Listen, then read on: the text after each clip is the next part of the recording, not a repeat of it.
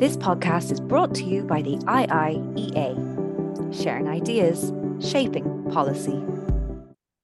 Good afternoon, everybody. My name is Barry Colfer, and I'm the Director of Research here at the IIEA in Dublin. Just allowing a few moments for people to find their seats as the Zoom room populates. I'm delighted to welcome you to this event, a keynote address from Professor Alberto, Alberto Alemanno. Alberto is one of the most exciting thinkers of his generation across the breadth of public policy, taking in uh, law, health, society, and very much in between. And it's a real honor to, to host you, Alberto, here, uh, albeit virtually in Dublin.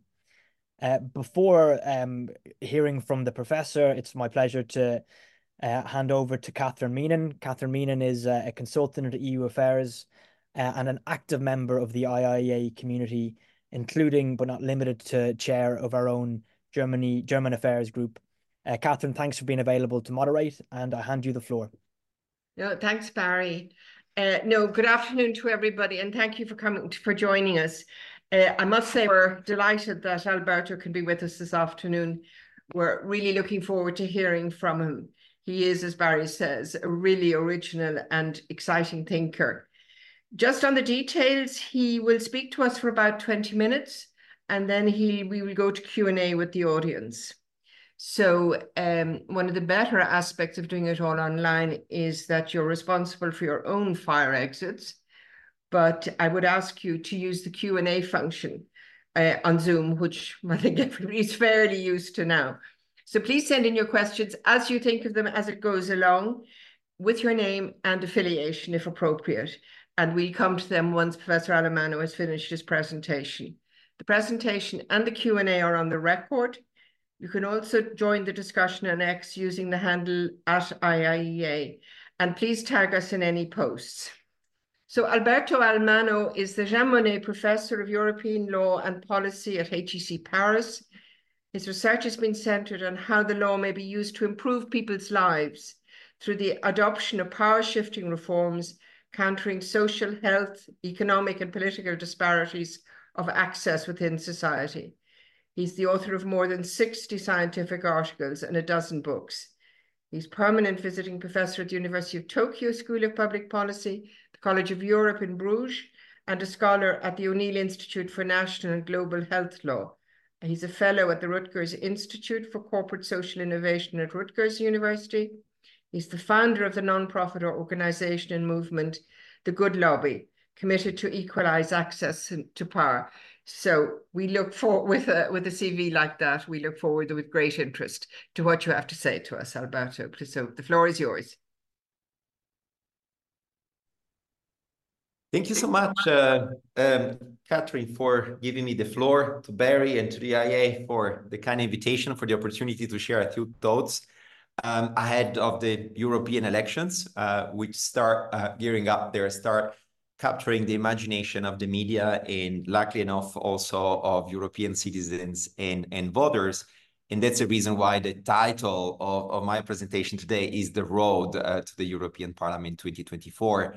But this is just a casus belli, is an entry, is an excuse uh, to share a few words about the state of play of European democracy and what we can reasonably expect uh, from happening. Uh, the road to the European elections has been uh, incredibly punctuated by electoral moments this year. Uh, Europe really witnessed uh, an unprecedented electoral, electoral season uh, with, with, with elections in, in a record high number of, of European countries.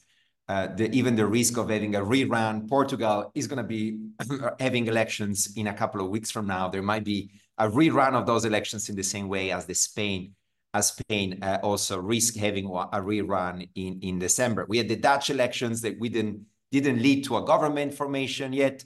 Uh, we had elections in Poland that completely changed the political landscape by creating yet another challenge, how you re-democratize a country when uh, it basically eroded uh, uh, on, on the rule of law.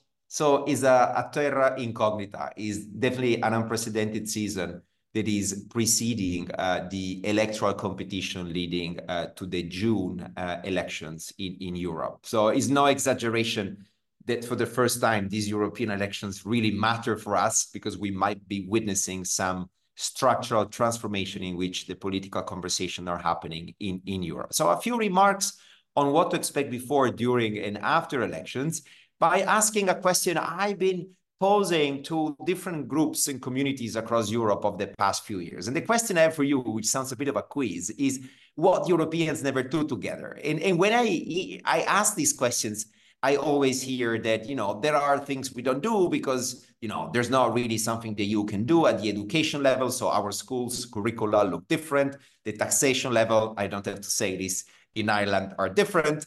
But in reality, the EU is also going there. What Europeans never do together for real is politics. So if you uh, stop and ponder about it, uh, what is going to happen on uh, June, in June uh, 2024, we'll be having around 400 million citizens across Europe being called to cast their ballot. And they're going to do this on, on different dates. Uh, they're going to be doing this uh, for national parties. So in Ireland, you will be voting national parties, uh, whereas in France, they're going to be voting their own French. In the polls, will do the same. We're going to be voting for national programs, basically ideas that have been concocted at the national level. And we're going to be asked to cast their ballot for candidates who share the very same nationality and citizenship they do have.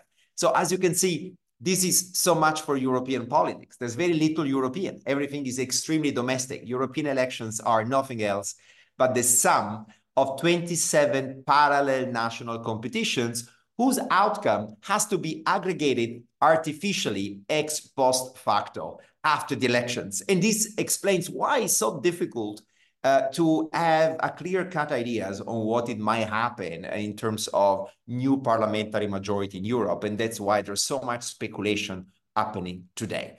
After 70 years of socioeconomic integration, the EU still has no European party system. The European political parties are a loose federation of parties that have very little in common, uh, one to another and which are not visible to the average European citizens. That means that uh, a national party today in Ireland or in any other country can still run for the European Parliament without telling their electorate, which is the European political group and European political family it belongs to. And I can give you plenty of examples. One which is very salient in the south of Europe is the Five Star Movement, uh, a party that has been around for 15 years. They never picked their European political family. So they are independent. Some of them join some groups, but there's very little ideological consistency in the way in which they vote and where they come from.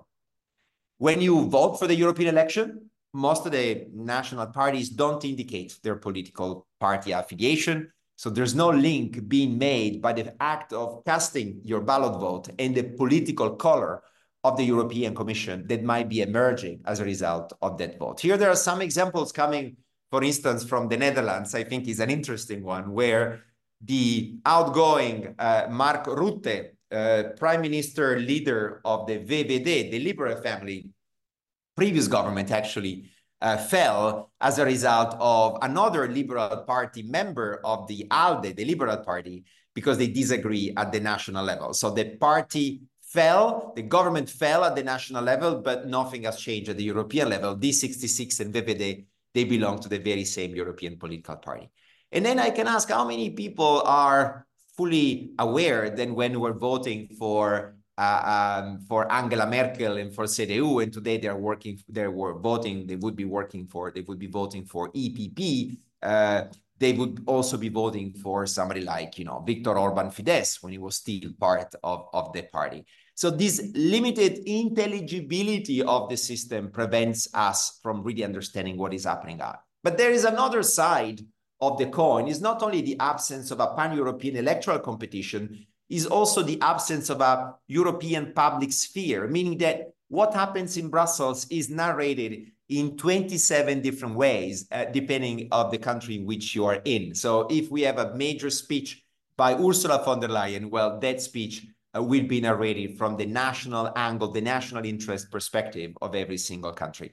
That means that Europe does not necessarily suffers from a democratic deficit, as many scholars have been trying to demonstrate over the years. I'm not one of them. But it rather suffer from an intelligibility deficit. At the end of the day, who is in Brussels represent us directly or indirectly has been democratically legitimated, right, through governments, through parliamentary process, through elections, through appointment processes, which are pretty democratic in nature.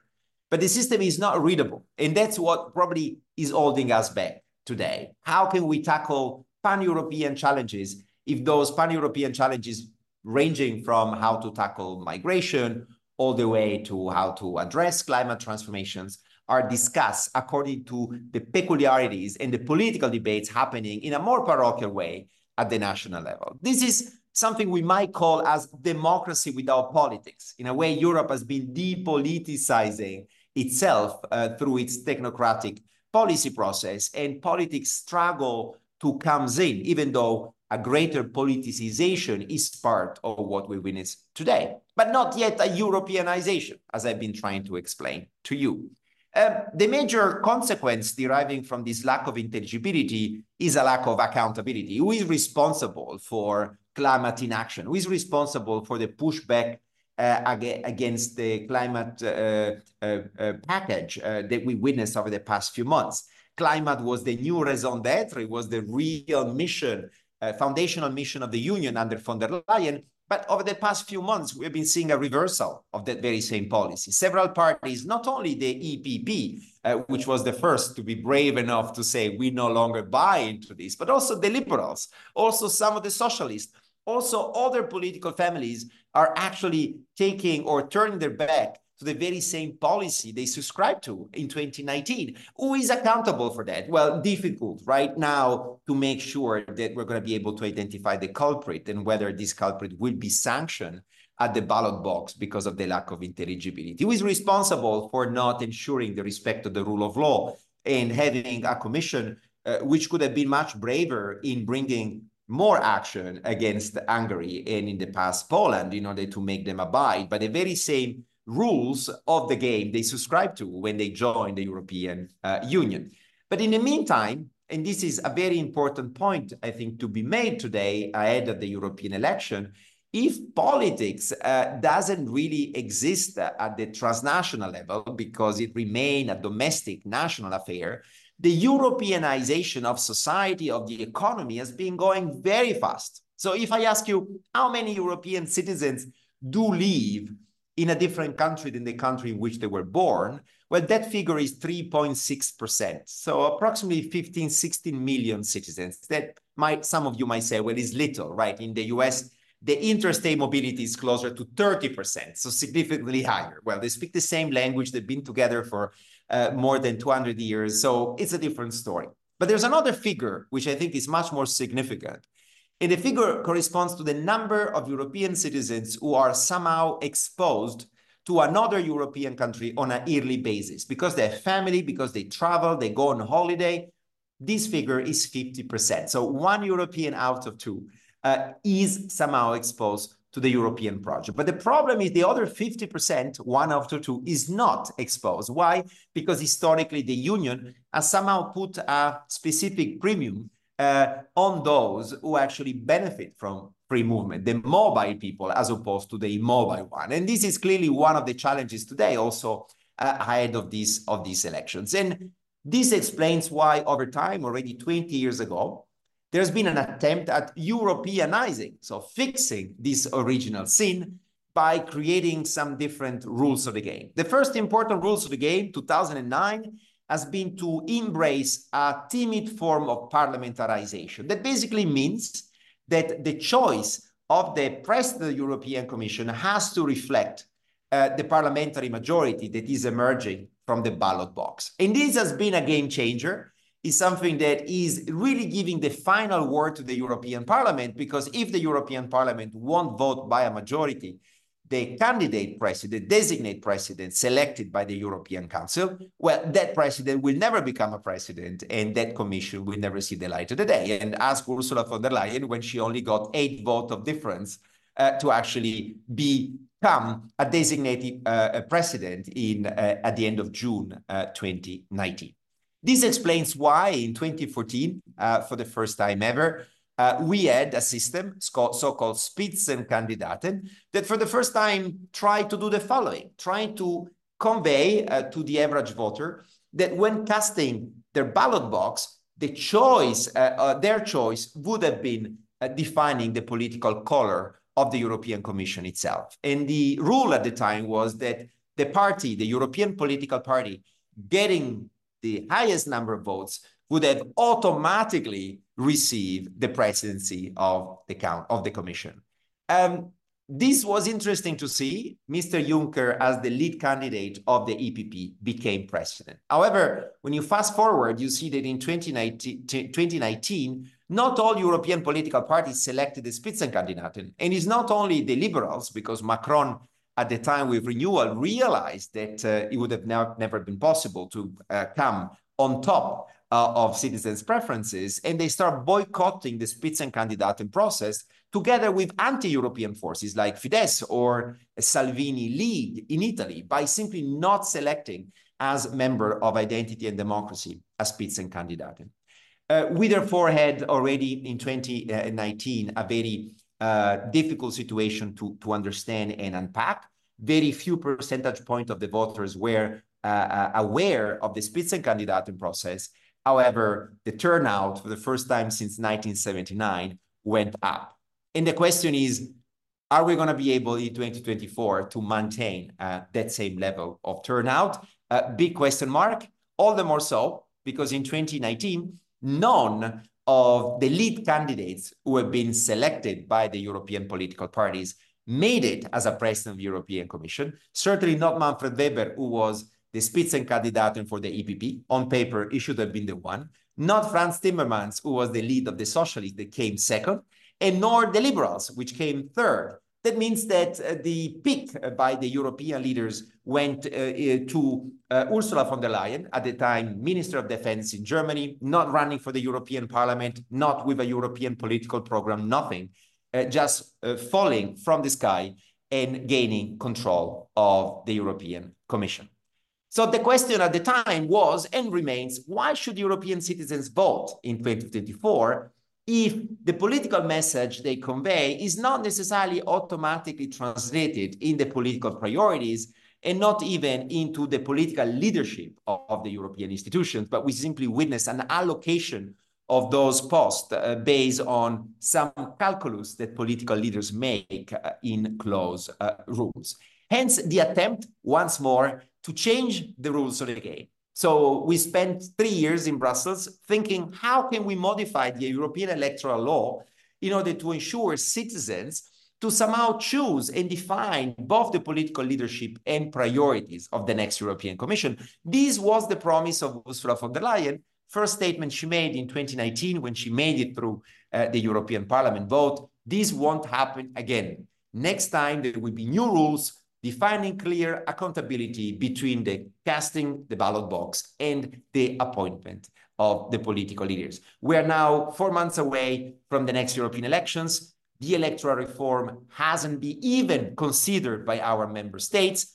The parliament did its homework and trying to say, why don't we contest a number of seats, not only at the national level, but also in a pan-European college, so that an Irish voter can actually vote for a German candidate a German candidate or a German uh, citizen or Slovenian could actually vote for an Irish candidate who would be representing all European citizens, as the Treaty of Lisbon already say. MEPs represent all citizens, not only their constituencies. However, this idea was uh, boycotted by the member states, as well as other ideas like imposing the indication in the ballot box of the double logo, the logo of the European political party. So we are absolutely stuck, and it seems very unlikely that this European electoral law will have any chance to be ratified uh, before uh, the next European elections. If we fast forward, and I'm coming to uh, the very final part of my comments to you, we can imagine that when we're going to wake up as a result of these elections, that is going to take several days. Why? Because the Dutch vote on Thursday. Uh, some vote on Saturday. Some European citizens, most of them, vote on Sunday, and the Italians keep voting on Monday morning to make sure the turnout is going to be uh, acceptable enough. But on that week, we're going to wake up and we're going to see a parliament that looks very different than today. There's a lot of speculation, but essentially what we can take for granted is that the incumbent established largest political parties, the European political party and the Socialists and Democrats, are going to lose some seats. So we're going to be witnessing a sort of shrinking uh, of the incumbent party as well as the Liberals, uh, which represented a significant force in the current parliament, very much aligned in terms of voting behavior to the EPP and Socialists, and also the Greens, who have been, uh, I would say, uh, a major political force in greening the political priorities of the Union, are also set to lose big as a result of being sanctioned for their um, political action in Germany where they are in government. And Greens party are not everywhere in Europe, so they also suffer from that. But a major transformation will occur on the right side of the political spectrum, where we've been seeing uh, major uh, figures coming for the European conservatives, led by Italian Prime Minister uh, Giorgia Meloni, uh, supported by PIS, the uh, outgoing uh, Polish um, uh, party that has been in government for a long time, Mr. Kaczynski, and also other political parties uh, around them. Most likely, we're going to be seeing part of the far right in France. We've been seeing with Marion Maréchal, who is the nephew of Marine Le Pen, joining ECR, and also Mr. Orban bringing a significant number of elected because Fidesz is going to score high probably in that political party.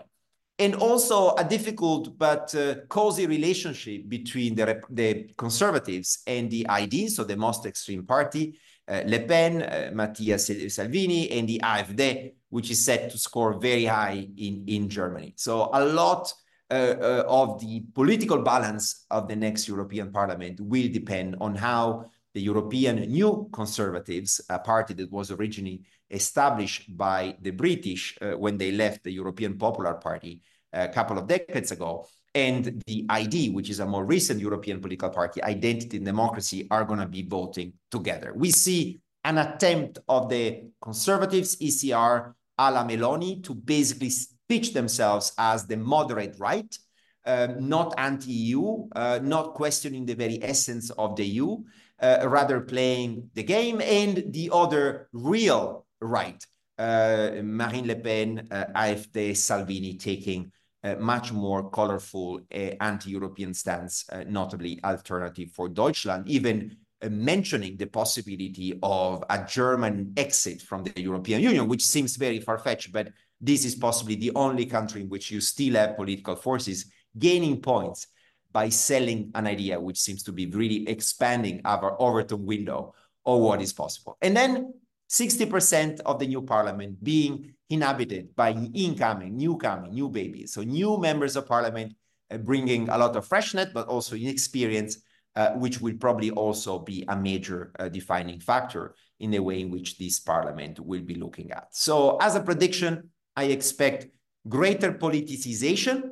The fact that Ursula von der Leyen has been endorsed by the EPP as their as the Spitzenkandidatin, the fact that she seemed to be the front runner will certainly politicize uh, the overall conversation. She has been into office for five years. She has been uh, trying to, I would say, water a lot of fireplaces uh, that were happening all over. She's been extremely reactive. She proved the EU to be resilient, but at the same time, she didn't get everything right. And uh, who is accountable to uh, if she's not even running for the European Parliament and she's going to be just coming out uh, of a, a, closed door room uh, by European political leaders who basically say, Tina, there is no alternative in the absence of better candidate or more consensual candidate. We need to endorse her. That's where we are today. But this will lead, in my view, and you already sense uh, that this is happening, a de-Europeanization. So back in 2019, back in 2014, we've been seeing pan-European parties uh, like Volt, Diem, parties that try to present one common political program, a common pool of candidates across the European Union. They were trying to push mainstream political parties to do the same, that were also running or allowing Italians running in France or having German candidates running uh, in, in Italy and, and vice versa. Well, I don't think we're going to see much of it because we are actually de-Europeanizing the political process at the very same time in which this is getting more political, more visible, more recognizable. The average European citizens now know uh, who is uh, Madame von der Leyen. What a paradox. What is the risk? And this is the very last slide. Well, the risk is a risk of paralysis, paralysis of the entire European policy cycle.